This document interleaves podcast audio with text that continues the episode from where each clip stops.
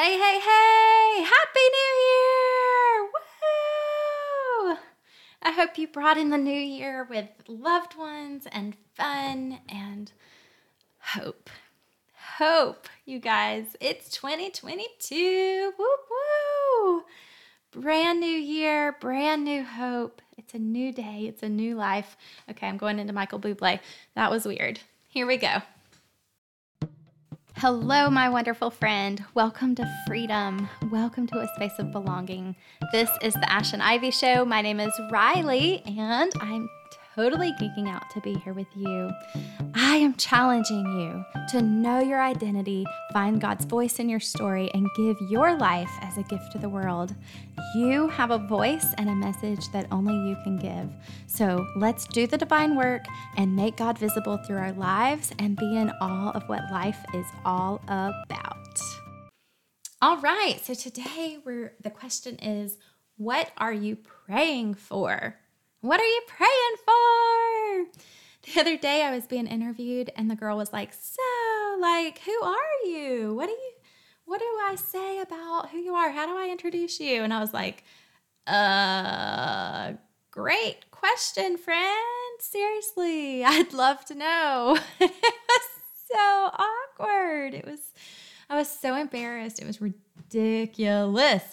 Sometimes though, we're just waiting, right? Waiting, resting, abiding, because we're waiting actively, of course. We're being intentional about our time with God and taking action. What I'm trying to say is, and all we're doing is taking action with that last bit of juice God gave, like whatever that last thing He gave us. We're like, okay, well, I'm doing that, God, I'm doing that. Anything else? I'm waiting you know, like, but we can't force something. Like, we can't force it. And there's there is so much life in that pause, so much growth in the waiting. I can't imagine jumping here from there. That moment when I rolled over in bed and was like, fine, God, fine. Yes, yes, yes. Okay, yes to your way. I give up my struggle. When I did that, there's no way I could bounce from that position to where I am now without the in between because that in between space is sacred and I savor it. Honestly, my yes in that moment just started my grieving process. Not even full healing, but just getting gritty with it, like getting real with with how I felt and who I am and what I'd experienced, just being honest and confessing. That that was what happened at first and life is slow. Progress is slow. The journey is slow. And so that space, that pause is is important and that waiting is important. So I mean as time has gone on since then, honestly, I've worked really, really, really grueling hard to find my voice and my message. And that has just come from listening to God and running and digging and writing and waiting.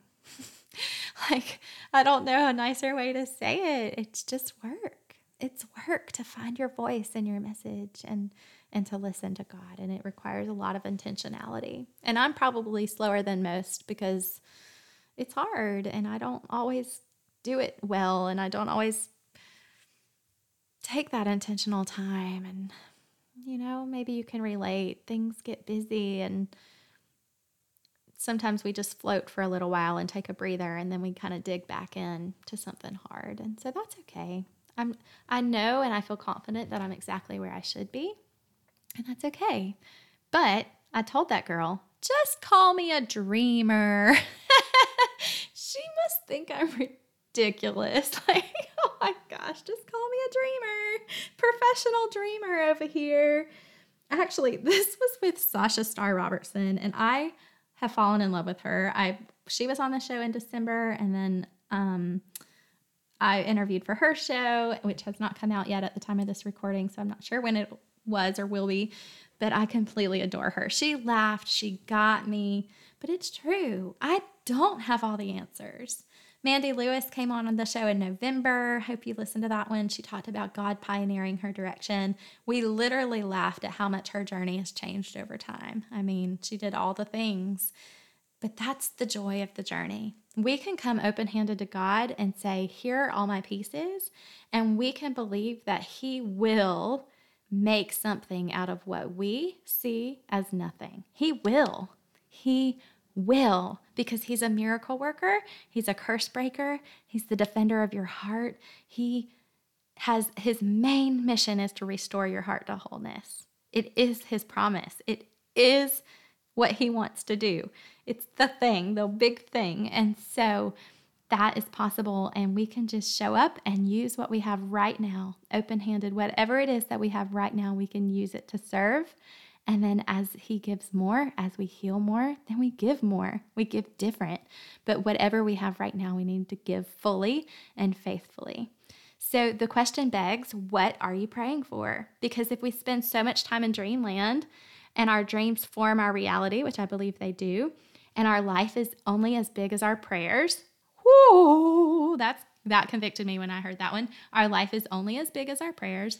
Maybe we should use that time of waiting, aka dreaming and praying and trusting and surrendering, and make it real good, like the real butter, real good. Girl, He will part the sea for you. He will part the sea for you. He will run after you. So, what do you need from Him? What do you need? Don't just throw it to the stars with a wish.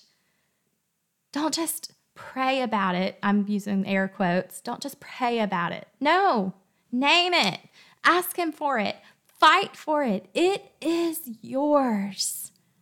It is yours. He is from the beginning. His voice literally creates life for you.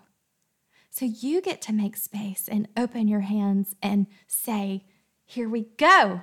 This is a brand new beginning. 2022, I'm here for it the year of miracles. The year of miracles, right?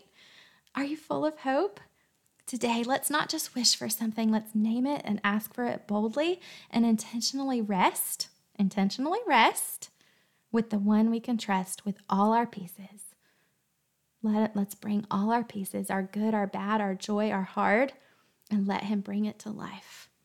Take the action, take action. We're, we're not being stagnant, but we take action from a place of rest. Whatever it is, whatever the step that He gives, that's what you do. And you'll know because when you have attentional abiding with Him, He'll give you clarity. So often I find that clarity, that next step in stillness. So, like, it could be during worship when I'm full of wholeness and clarity. We talked about that at the 1st of December. You know, we when we look in the mirror of the word, we know ourselves fully. We are our truest self in God's presence. And so oftentimes it's then that we'll find clarity. Other times, oftentimes for me, it's in the night when the house is still and I'm able to hear. But then, truth be told, when I wake up, I have no clarity. And it's like, was that just a dream? Did I imagine that? Oh, that was me being a dreamer again. No, no, no, no, no. No, no, no, no. I have learned to take action based on what I felt in God's presence in the clarity. I don't base my actions on how I feel when I'm surrounded by noise and distraction and busyness in the day.